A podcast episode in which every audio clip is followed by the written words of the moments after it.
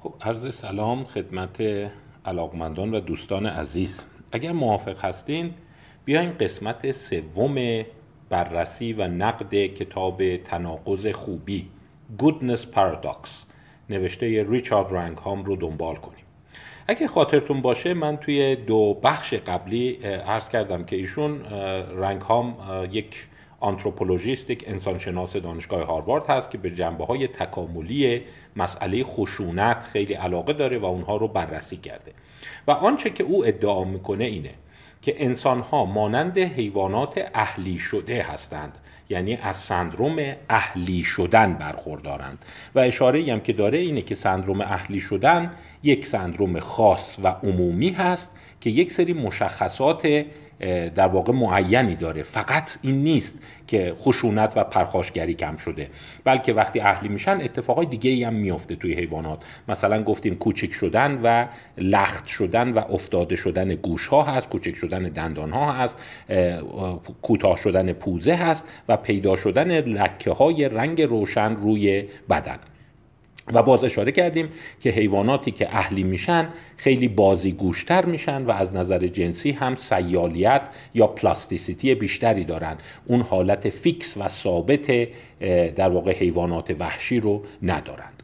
و اشاره کردیم که در واقع اهلی شدن شاید یک سندروم کودک شدن هست. یعنی شباهتی پیدا می‌کنن به کودکی حیوانات وحشی. و بحث بعدی او اینه که آیا انسان ها هم به نوعی اهلی شدند یا نه. که او ادعا می‌کنه که بله انسان ها اهلی شدن. منتها خب این سوال پیش میاد که خب حیوانات اهلی رو انسان ها اهلی کردن. انسان های اهلی رو کی اهلی کرده؟ که اینجا نظریه سلف دومستیکیشن رو مطرح می‌کنه که من در ادامه به اون هم اشاره خواهم کرد. و باز یه یادآوری مهم خدمتتون بکنم و اون یادآوری این بود که یادتون باشه اشارش بر این بود که ما باید خشونت رو به دو دسته تقسیم بکنیم. خشونت واکنشی و خشونت فعال یا کنشی. و آنچه که در اهلی شدن اهمیت داره کاهش خشونت واکنشی است. و ادعای او بر اینه که تمدن بر شاخه بر اساس این ساخته شده که در واقع انسان ها تونستن خشونت واکنشیشون رو کنار بذارند در کتابش به کرات به این مسئله اشاره داره. مثلا جاهای دیگه به این اشاره کرده و چه توی این کتاب و چه در نوشته سایر انسانشناسان و اونایی که به مراحل تکاملی انسان عقیده دارن اینو میگن. میگن هوموساپینز 300 هزار سال پیش خیلی کمهوشتر از هوموساپینز الان نبوده. دقت بفرمایید نکته مهمیه. این جزء اساس تئوری هست که این جریان فکری دنبال می‌کنن حتی مدعی هستند که هم اسران انسان 300 هزار سال پیش یعنی هم اسران هوموساپینز 300 هزار سال پیش یعنی نئاندرتال ها اونها هم همچین کمهوشتر از انسان معاصر نبودند. حتی میگه اندازه مغز که در واقع ارتباط مستقیمی می‌تونه با هوش و در واقع فرایندهای عالی شناختی داشته باشه 300 هزار سال پیش در هوموساپینز بیش از الان بوده. و صحبت بر سر اینه که پس چرا نئاندرتال ها با هوش نسبتا مشابه. یا هوموساپینز 300 هزار سال پیش توانایی ایجاد تمدن امروزی رو نداشتند و در واقع ادعای ریچارد رنگهام بر اینه که به این دلیل که پرخاشگر بودند. تمدن محصول فرهنگ تجمعی یادگیری از همدیگه و کنار همدیگر زیستنه. ولی اگر شما قرار باشه سر هر چیز کوچکی همدیگر رو تیکه پاره کنید و هم حمله کنید اجازه شکلگیری تمدن شهرنشینی و در واقع رشد جمعیت داده نمیشه. آنچه که لازمه پیدا شدن تمدن مدرن هست اینه که خشونت کم بشه. و این خشونت کم شده به واسطه اهلی شدن که حتی باعث کاهش 15 درصدی اندازه جمجمه و مغز انسان هم شده. حالا این یه سری پژوهش هایی رو اینجا بهش اشاره می‌کنه که من می‌خوام شما با یه مقدار کنجکاوی بهش نگاه کنید. ولی یه جوری تردید من رو هم بشنوید. چون من واقعا این مطالعات مثل این رو زیاد دیدم. خیلی از مواقع یه چیزی در میاد خیلی شیکه خیلی لوکسه و آدم اینقدر دوست داره که این درست باشه. ولی بعدا می‌بینی مطالعات بعدی که میاد متا ها که میان اون رو رد می‌کنه. ولی در این حال قابل تعمل دیگه. برای همین من چند تا از پژوهش هایی رو که محوریت اصلی ادعای ریچارد رنگهام و افراد شبیه او هست رو خدمتتون عرض می‌کنم.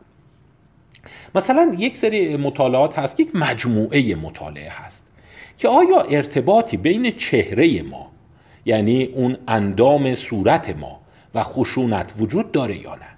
اگه یادتون باشه ما اشاره کردیم که وقتی حیوانات اهلی میشن چهرهشون کودکانه میشه. چهره خیلی بچگانه میشه. دندونها کوچک میشن پوزه از بین میره و شما معمولا یک صورت باریک خیلی ملوس دارید. در مقابل اگر صورتهای پهن و همچین یغور شما داشته باشید احتمال میدن که این کمتر اهلی شده و احتمالا خشونت بیشتری داره. ریچارد رنگهام به یک مجموعه از مطالعات اشاره می‌کنه. من حالا این بعضی از اونها رو خدمتتون میگم و آخرش یه meta-analysis هم خدمتتون میدم. ولی دارم میگم واقعا یه هشدار میدم که از اینا توی neuroscience زیاده و خیلی از مواقع می‌بینید که رد میشه بعدن مقاله که شروع این جریان رو هست مال Proceedings Biological Society هست که مال 2008 هست In Your Face در چهره شما. Facial Metrics Predict Aggressive Behavior. در واقع ابعاد چهره رفتار خشونت آمیز رو در آزمایشگاه و همچنین بازیکنهای حرفه‌ای هاکی پیش بینی می‌کنه. حالا این داستان چی هست؟ اسلاید بعد شماره 37 شما می‌بینید. یک فیشال متریک یک اندازه گیری در چهره وجود داره که بهش میگن FWHR FWHR و Fش هم کوچیک می نویسن اینجوری که من توی اسلاید 37 گذاشتم. که در واقع این آکرونیم هست. خلاصه هست برای Facial Width to Height Ratio. یعنی نسبت عرض به ارتفاع چهره. و توی عکس اگر شما نگاه کنید ما می‌تونیم ابعاد چهره رو به صورت در واقع نسبت ارتفاعش به ارزش بگیریم. ارتفاع چهره رو اینجوری حساب می‌کنن. کمان ابرو رو می‌بینید این کمان استخوانی ابرو نه خود ابروها. حالا یکی ابروشو شیف کرده باشه طبیعتا میره بالاتر یا ابروی پرپشت داشته باشه. این کمان استخوانی بالای چشم که ابروها روی اون رشد می‌کنن بیایم این در واقع یک وتر بهش رسم کنیم. این میشه قسمت فوقانی چهره. و دقیقا قسمت بالایی لب بالا. این میشه قسمت تحتانی چهره. این قسمت رو میگن در واقع ارتفاع چهره. و در مقابل ما یک عرض چهره داریم که دو تا استخوان گونه زیگوماتیک بون که در واقع میشه بای زیگوماتیک وایت یعنی عرض چهره رو مشخص می‌کنه. میگه اگر شما نسبت عرض رو به ارتفاع حساب کنی این میشه نسبت FWHR حالا چرا نسبت FWHR اهمیت داره؟ میگن این با تستوسترون مربوطه. هر چقدر کسی تستوسترونش بیشتر باشه چهرش داره حالا خواهشم اینه شما پا نشید تو خیابون رو مردم قضاوت بکنید. اینها باید با متریک دقیق اندازه گیری بشه و در این حال خب خیلی از اینها طرف آرایش داره خط ریش داره نمی‌دونم روسری رو سرشه به راحتی شما نمی‌تونی این رو تخمین بزنی. باید واقعا متریک درست باشه. تو چیزی که این در آورده بود اینه. که من حتی ببینید دو تا علامت سوال روش گذاشتم که در میان بازیکنهای اصلی هاکی در تیمهای کانادا در لیگ کانادا حالا اونایی که الان این فایل رو گوش میدن و ساکن کانادا هستن شاید این لیگ ها رو بهتر بشناسن. کل لیگ های کانادا به صورت سرجمع Calgary Flames شعله های کالگری لاغر میشه Edmonton Oilers Montreal Canadiens Ottawa Senators Toronto Maple Leafs و Vancouver Canucks من هیچ کدوم از این تیم‌ها رو نمی‌شناسم فقط اینجا دیدم. ولی چیزی که در آورده بودن اینه که تعداد پنالتی که اینا می‌گیرن بابت خشونت در واقع کارت زردی که می‌گیرن ببینید یک همبستگی داره با عرض چهرهشون. حالا می‌دونم یه ذره باورش سخته. منم راستشو نگاه می‌کنم. میگم خب شاید اینا خطای آماریه شاید تصادفی شد آقا نمی‌دونم. ولی خیلی ریچارد رنکام به این مطالعه اشاره می‌کنه و در واقع این مطالعه نشون داده که هرچی چهره بازیکنهای هاکی پنتره اینا کارت زرد بیشتری می‌گیرن. و کارت زرد می‌دونین که دقیقا همون ریاکتیو اگریشن دیگه. عصبانی شدم طرف هل دادم طرف زدم این چوبمو بهش زدم و در واقع پنالتی می‌گیرن. اون دقایقی که حالا کارت زرد نیست پنالتی مینتسه دقایقی که به عنوان توبیخ در واقع از بازی اخراج میشن یا باید برن کنار وایسن حق بازی ندارن. نسبت به کل بازی که می‌کنن. و شما ببینید یک ضریب همبستگی قابل قبولی داره. از حدود 17 صدم هست تا 37 صدم. 37 صدم نسبتا زیاده. این تورنتو میپل لیفز ظاهرا هرچی چهرهشون پهنتره اینا بیشتر خشونت می‌کنن. و وقتی نگاه می‌کنید که اصلا کلش رو به صورت سرجم نگاه بکنه شما می‌بینید که هر چقدر این نسبت در واقع بیشتر میشه افراد بیشتر به خاطر پنالتی اخراج میشن یا از بازی خارج میشن. اینم بهتون میگم میانگین این نسبت حدودا یک ممیز هشته. یعنی الان شماها هم احتمالا یک ممیز هشت خواهد بود. ولی وقتی می‌بینید این میانگین به سمت دو سوق پیدا می‌کنه خیلی خشونت زیاد میشه. و برعکس اونایی که چهره های دراز و کشیده دارند خشونت توشون کم میشه. خب البته من گفتم اینو واقعا باید با احتیاط نگاه کرد. برای اینکه می‌دونید. خب خیلی از این چیزها نژادیه. مثلا من در همین مطالعه وقتی نگاه می‌کردم در مورد بازیکنهای هاکی اومده بودن گفته بودن اونایی که نژاد غیر سفیدن رو کنار بذاریم. و باز یه چیز دیگه بهتون بگم دوستان. یه خود آدم نگران میشه که بوی پنهان نجات پرستی توش باشه. چون در واقع نسبت FWHR در نژاد آریایی شمال اروپا از همه کمتره. و در واقع هرچه شما به سمت خاور میانه میای و به سمت آفریقا میری چهره ها پهنتر میشن. و در واقع این این رو نگفته تو کتابش و ادعا کرده که هیچ گونه مسئله نژادی در نظر نداره. ولی وقتی شما نگاه می‌کنید نژاد پهنا ماها هستیم چهره پهنا. و معتقده که خب چهره پهن با خشونت ربط داره ولی مستقل از نژاد. ولی وقتی نگاه می‌کنی خب آدم این ذهن این فکر به ذهنش میاد دیگه. نکنه مثلا این خاور میانه یا این افرادی که در همسایگی ما هستند این مردم آفریقا انقدر عصبی انجام می‌کنن خب مال صورت پهنشونه. صورت پهنم مال اینه که تستوسترون بالاست. و تستوسترون برای چی بالاست برای اینکه میگه اینا هنوز اهلی شدن رو خوب تجربه نکردن. حالا باز مطالعه دیگری رو خدمتتون بگم. این مال 2016 هست در ژورنال Personality and Individual Differences.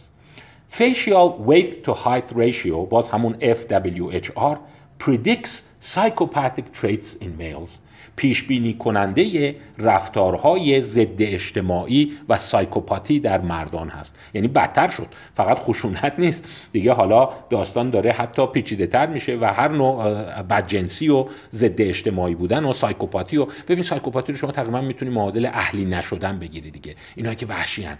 چاقو می‌کشن حمله می‌کنن بین اون تعرض می‌کنن و در واقع اینا میگه چهره پهنتری دارن. از قرن 19 هم چهره شناسی بود. مثلا می‌گفتن ما جمجمه هایی داریم دولیکوسفال. دولیکوسفال اون جمجمه های کشیده است. اون آلمانی ها دانمارکی ها جمجمه هاشون دولیکوسفاله. در مقابل اعراب آفریقایی ها و مناطق جنوب آسیا براکی سفال هست. یعنی جمجمه پهن دارن. نکنه این همونه حالا در لباس دیگه. این پژوهش در دانشگاه ولفگانگ گوته صورت گرفته. و 2018 بوده. هم روی دانشجویان انجام دادن. 96 تا از دانشجویانی که نژاد کاکیژین بودن. حالا کاکیژین ترجمهش میشه قفقازی ولی منظوری نیست از منطقه قفقازن. اون نژاد سفید اروپایی رو میگن کاکیژین. یعنی مثلا چینیا و خاورمیانه ها و در عین حال سیاپوستا رو جدا کردن تو این پژوهش. 96 تا از اونها بوده و در عین حال 41 زندانی از یکی از دار و تعدیب های شهر ابراخ در آلمان. در واقع یوستیتس فولسوکس آنشتالت که در واقع میشه مرکز قضایی با در واقع جنایی که مال شهر ابراخ بوده و 41 زندانی اونجا رو هم انتخاب کردن. و باز ببینید در اسلاید 43 شما می‌بینید شیوه محاسبهشون همون بوده. قسمت بالای چشم پایین کمان ابرو رو گرفتن تا بالای لب بالای philtrum یعنی پایین philtrum. این منطقه شده ارتفاع چهره و در واقع bizygomatic width.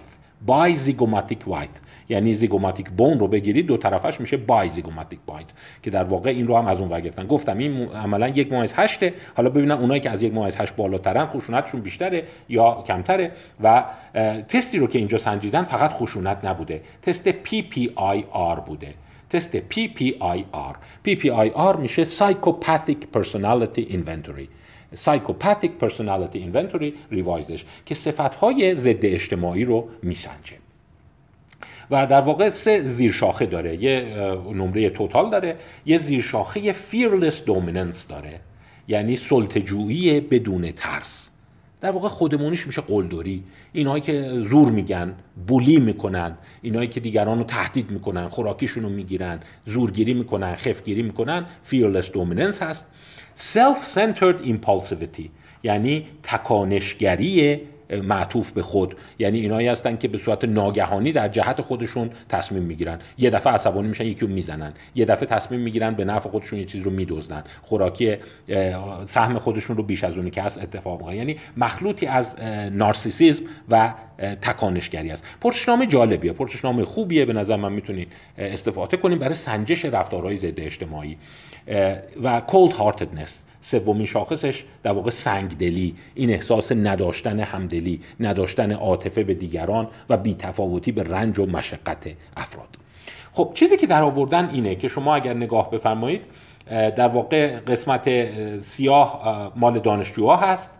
قسمت روشنتر نمره جمع در واقع زندانی ها هست. که شما می‌بینید نمره جمع زندانی ها در واقع بالاتره و شیوع نمرات بالاتر در گروه زندانی ها بیشتر هست. یعنی در دانشجوها منحنی به سمت نمرات پایین تر از 300 متمرکزه در صورتی که در زندانی ها که با رنگ روشن نشون داده شده بیشتر متمرکز به بالای میانگین 300 هست. و وقتی شما نگاه می‌کنی خیلی از زندانی ها تو هر سه حوزه سلطجویی بدون ترس قصاوت قلب و سنگدلی و همچنین تکانشگری خودمحور در واقع نمرات بیشتری کسب می‌کنند. منتها در این منحنی خیلی بهتر نشون داده شده. باز شما اون ضریب ریگرشن رو می‌بینید. چه در زندانی ها چه در دانشجویان. می‌بینید که در هر دو گروه هر چقدر چهره پهنتره و حتی اون چهرهایی که به سمت دو ممیز چهار میره. دیگه دو ممیز چهار دیگه کاملا یه صورت پخ داره دیگه. در اون چهره های دو ممیز چهار که شما نگاه می‌کنید آنچه که متوجه میشید که میزان سایکوپاتی افزایش یافته. و ضریب رگرشن ضریب همبستگی یه چیزی حدود 25 صدم در دانشجوها هست و 48 صدم. یعنی خیلی بیشتر در زندانیا یعنی در واقع هر زندانی که صورتش پهنتره به نظر میاد خشنتر و ضد اجتماعی تره خب البته میگم این خیلی تبعات می‌تونه اجتماعی خاصی داشته باشه. یعنی شما تو خیابون راه بیفتی هر کیو دیدی صورتش پهنه حس کنی این آدم وحشی خطرناک پردردسریه. من خواهش می‌کنم هیچ استنتاج بالینی نکنید. علم چهرهخانی خیلی شبهه داره و زیر سواله. ولی در حال این مطالعات هی داره میاد. و در واقع پشوانش هم اینه. میگه وقتی سلول های عصبی از ستیق عصبی نورال کرست مهاجرت می‌کنند اونایی که بیشتر مهاجرت می‌کنن به گونه های وحشی شبیه ترن زودتر به چهره می‌رسن و باعث رشد بیشتر چهره و پهن شدن چهره و زمخ شدن صورت میشن. میگم تفسیر با خودتون. من یه مقدار با شک نگاه می‌کنم. ولی خب ادعای تحمل برانگیزیه باز زیر گروه ها رو اگر شما نگاه کنید چه در دانشجوها چه در زندانی ها می‌بینید به خصوص ما همبستگی رو در زندانی ها خیلی پررنگتر می‌بینیم بین چهره و در واقع نمرات مختلف سایکوپاتی. این داستان خیلی میشه گفت پررنگ شده و اخیرا مقالات زیادی در میاد. و یکی از اصلی ترین مقالات یک متاانالیزه. متاانالیز می‌دونید چندین مقاله مختلف رو میاد بررسی می‌کنه که مال 2015 طبعا مقاله قبلی توش نیست اون 2016 بود. که توی POLS پلاس وان چاپ شده Men's facial width to height ratio predicts aggression. دو نقطه meta analysis که در این متا آنالیز جواب نهایی رو اگر شما نگاه کنید اون مجموع یک چیزی حدود 20 مطالعه هست که این مسئله چهره رو سنجیده.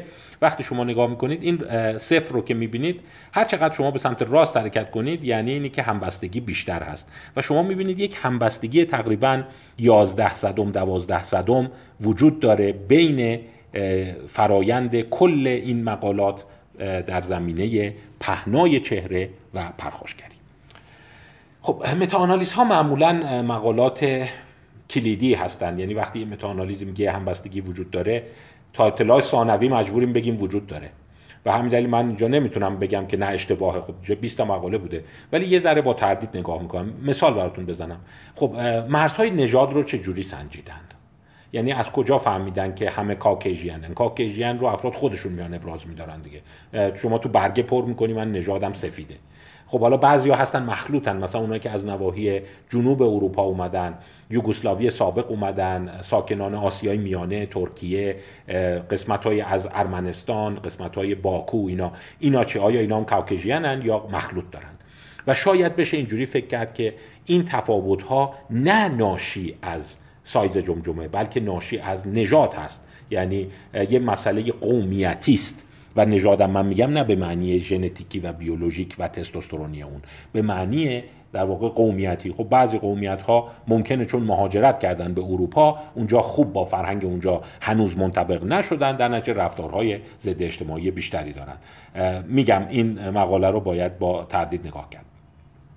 حتی بعضی از مقالاتی که توی این متاانالیز بودن یه جوری طرف تفسیرش کرده. به عنوان مثال این مقاله رو نگاه کنید. این مال 2012 Male facial width is associated with death by contact violence. مثلا اومده دیده که بیایم عرض چهره رو بگیریم با مرگ در اثر خشونت و این یکی برعکس در آورده narrow faced males are more likely to die from contact violence مردها یا نرهای چهره باریک احتمال کشته شدنشون در جریان خشونت بیشتره. این جزء همین مقالاتی است که در این متاانالیز صفحه 47 به کار رفته. من اون مقالات متاانالیز رو هم استخراج کردم. نشستم نگاه کردم ببینم چی توشه. مثلا اینم توش بود. منتها این یکی برعکس در آورده. دوستان عزیز ببینید مثلا دیده هرچی چهره باریکتره امکان اینی که شما کشته بشید در نزاع خیابانی بیشتره. منتها این رو هم باز در اون متاانالیز دقت میفرمایید. به نفع اون نظریش در واقع استفاده کرده. گفته بله دیگه اونایی که چهره پهن دارن قلدرن ضد اجتماعی هن اگریسیون اونا کشته نمیشن. این چهره باریکا مظلومن تو سری خورن اهل جنگیدن نیستن اهل چاقو کشی نیستن اینا کشته میشن. این یه ذره استدلال غریبیه نمی‌دونم قبول دارین یا نه؟ در واقع اصلا چرا این چهره باریکه با تو نزاع خیابونی درگیر شده باشه که کشته بشه؟ و این البته از یه مخزن جالب این رو جمع کردند. یعنی در این مقاله اومدن تعداد زیادی از جسدهایی که در آرشیو مردم شناسی آمریکا هست در واقع استخراج کردن. یعنی یک چیزی حدود سی چهل سال جسدهای مختلف رو اومدن دیدن و علت مرگ. و اون چی که در آوردن اینه که افرادی که به واسطه خشونت در نزاع کشته شدن اومدن تو جسدشون ارز و طول جمجمهشون رو در واقع استخراج کردن.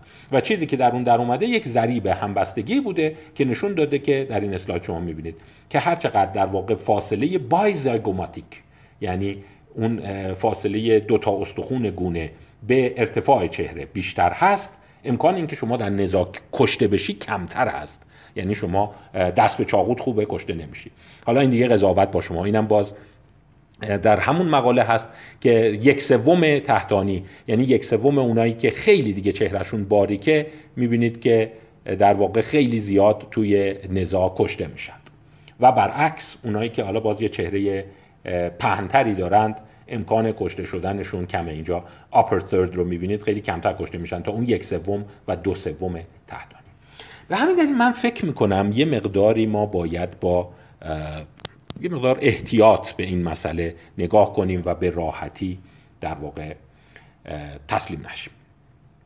ولی ادعایی است که ریچارد رنکام خیلی روی اون به کار می‌بره و من می‌دونم که اونهایی که به نظریات بیولوژیک و ژنتیک خشونت علاقمندند از این مقالات استفاده می‌کنند و من هم مجبورم بعضی جاها تایید کنم. درست میگین. ظاهرا علم اینو داره میگه. میگه تستوسترون باعث پهنای چهره میشه و اونایی که تستوسترون بیشتری دارن طبعا چهره عریستری دارن و چهره عریستر با خشونت بیشتر لاقل توی بازی و دانشجویان و در عین حال زندانی ها همراه هست خب این یه مسئله بود. یه مسئله دیگه. اگه ما می‌خوایم خشونت واکنشی نداشته باشیم باید چی داشته باشیم؟ خویشتنداری. یعنی در واقع خویشتنداری مختل هست که خشونت reactive رو دامن می‌زنه. چون شما دقت کن خیلی هم افراد اینو میگن دیگه خودتو کنترل کن. عصبانی نشیا ببین اون چیزی گفت و چیزی نگیا تو رو خدا مواظب خودت باش. خودتو کنترل کن. یه جو به خودت مسلط باش. خشمتو فرو بخور. این کظم غیظ که میگن اینه. یعنی در واقع میشه اینجوری گفت اونهایی که کظم غیظ دارن reactive aggression ندارن و طبق این ادعا بایستی اهلی ترین انسان ها باشند. حالا اومدن همین مسئله رو حالا نه به صورت کنترل خشم بلکه به صورت self control در حیوانات مختلف سنجیدن. اینم مقاله جالبیه. ریچارد رنگهام تو این کتاب این مقاله اشاره می‌کنه. و من می‌خوام به عنوان یک حالا مبحث کوتاه این رو خدمتتون بگم. ژورنالش معتبره Proceedings of National Academy of Science PNA, PNAS مال 2014 The Evolution of Self-Control تکامل خیشتنداری تکامل کنترل خود. خب این مقاله چیه میگه؟ این مقاله اولا ببینید چقدر نویسنده داره. یعنی پر نویسنده است. برای اینکه یک پژوهش خیلی متنوع چند مرکزه بوده روی انواع و اقسام حیوانات. یعنی نزدیک سی حیوان سی گونه مختلف حیوانی رو از هر کدومشون بین 6 تا 60 تا انتخاب کردن و تست روانشناسی ازشون به عمل آوردن در زمینه خویشتنداری. میگم اگه به این کتاب هم علاقه نداریم باز این چیزاش آموزش قشنگیه. که شما self control رو تو حیوان چجوری میسنجی؟ در واقع شما چه شکلی می‌فهمی؟ این حیوان خویشتنداره. این حیوان خودش رو داره کنترل می‌کنه. دو تا تست اینا ابداع کردن. یکی تست سیلندره و دیگری تست A not B task. و این دو تا تست معتقدن خیلی خوب خویشتنداری رو توی حیوانات نشون میده. شما اگه حیوان خونگی دارید می‌تونید این تستا رو انجام بدید و میزان خویشتنداری اون حیوان رو بسنجید. حالا این تستا چی هستند؟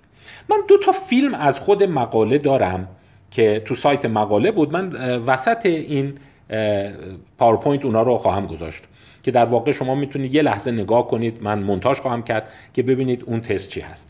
تستش یکیش اینه که یه سیلندر درست می‌کنند یک لوله شیشه ای و در وسط اون یک خوراکی می‌ذارند.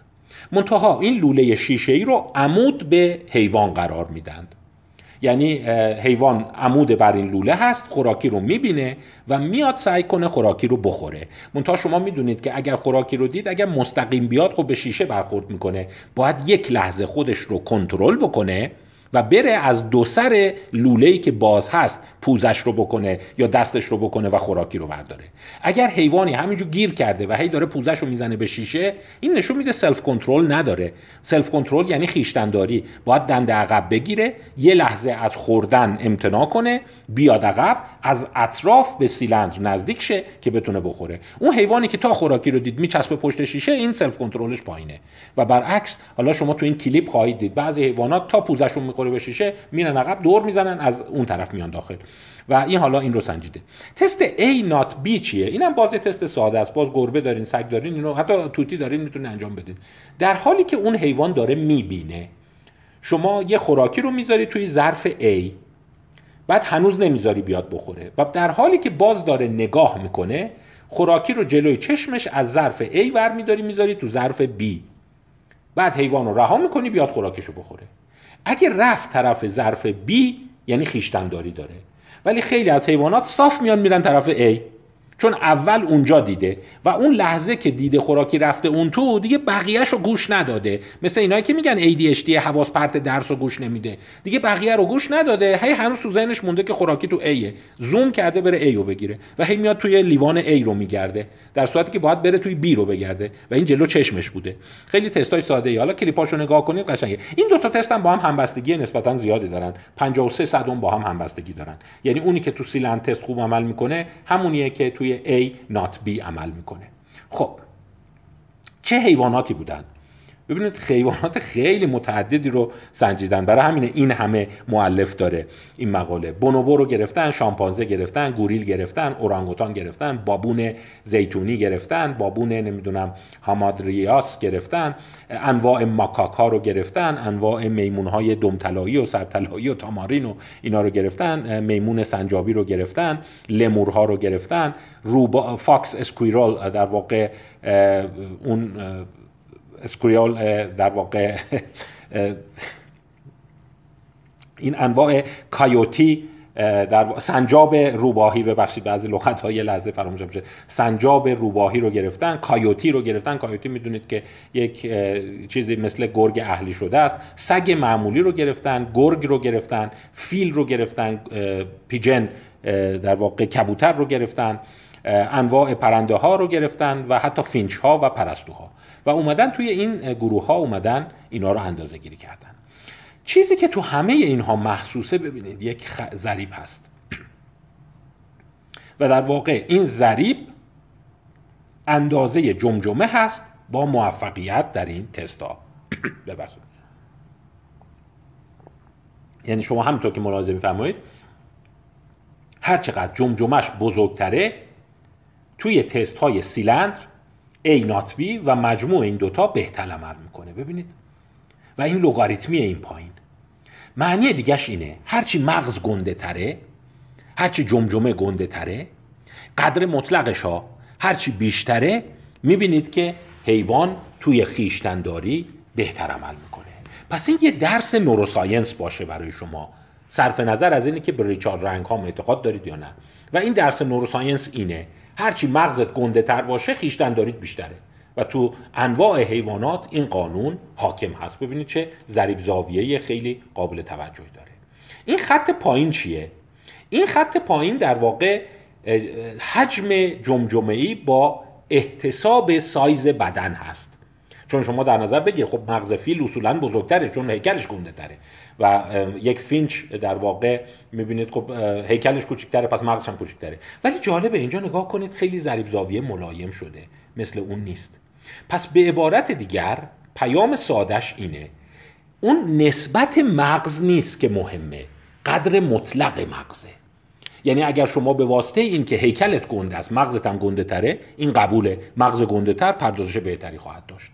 پس یک راه هوشمند شدن حیوانات اینه که سایزشون گنده تر بشه. برای همین ما نمی‌تونیم احتمالا یک انسان هوشمند در سایز یه finch یا یک مثلا مرغ داشته باشیم. هرچی گنده تر باشن هوش بیشتری دارن. و اگر اون کینگ کنگ خیالی وجود داشت اون کینگ کنگی که هالیوود اونو ساخته قاعدتا به خاطر اون مغز خیلی بزرگی که می داشت باید خیلی هوشمند می‌شد. چون یک پردازشگر یه processor خیلی بزرگ داره دیگه. یه CPU خیلی گنده داره. می‌تونه هم self-regulation خوبی داشته باشه هم حل مسئله. ولی اینجا واضحا شما می‌بینید که در واقع نسبت جمجمه خیلی جمجمه به بدن تعیین کننده نیست. خب همین رو هم در میمون ها به صورت جداگانه بررسی کرده چون میمون ها خیلی در واقع گروه خاصتری هستند که باز شما می‌بینید قدر مطلق مغز چقدر همبستگی خوبی داره با خیشتنداری. در صورتی که اون نسبت مغز به هیکل یعنی سایز نسبی مغز کمتر این رابطه رو داره. اینی که میوه خور هستن هیچ رابطه ای نداره. چون مثلا خیشتنداری رو خیلی ها می‌گفتن در میوه خورها پیدا شده. اینا باید بگردن میوه خوب پیدا کنن هیچ ربطی نداره.